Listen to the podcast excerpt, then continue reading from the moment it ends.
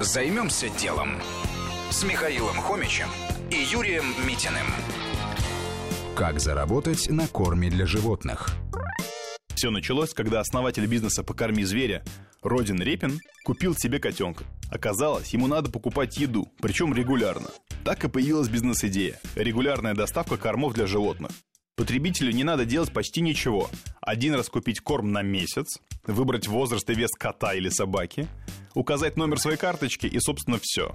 Дальше сервис все запомнит, а через некоторое время вам позвонит личный менеджер, который узнает все про вашего зверя. Он напомнит про заканчивающийся корм, а после доставки спишется очередная сумма.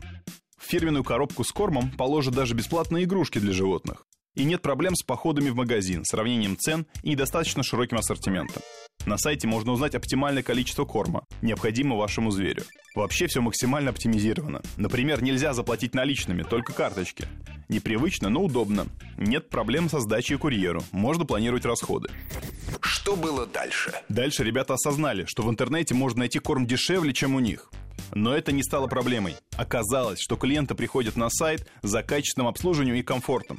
Появились планы по расширению географии. В регионах сейчас клиентов нет так и ассортимента. Например, компания планирует начать продавать лекарства для четвероногих. Первоначальные инвестиции в бизнес – несколько миллионов рублей. Сейчас на сайте каждый день размещаются десятки заказов. Победите рутинные проблемы клиента, и бизнес у вас в кармане. Займемся делом. На радио Вести ФМ.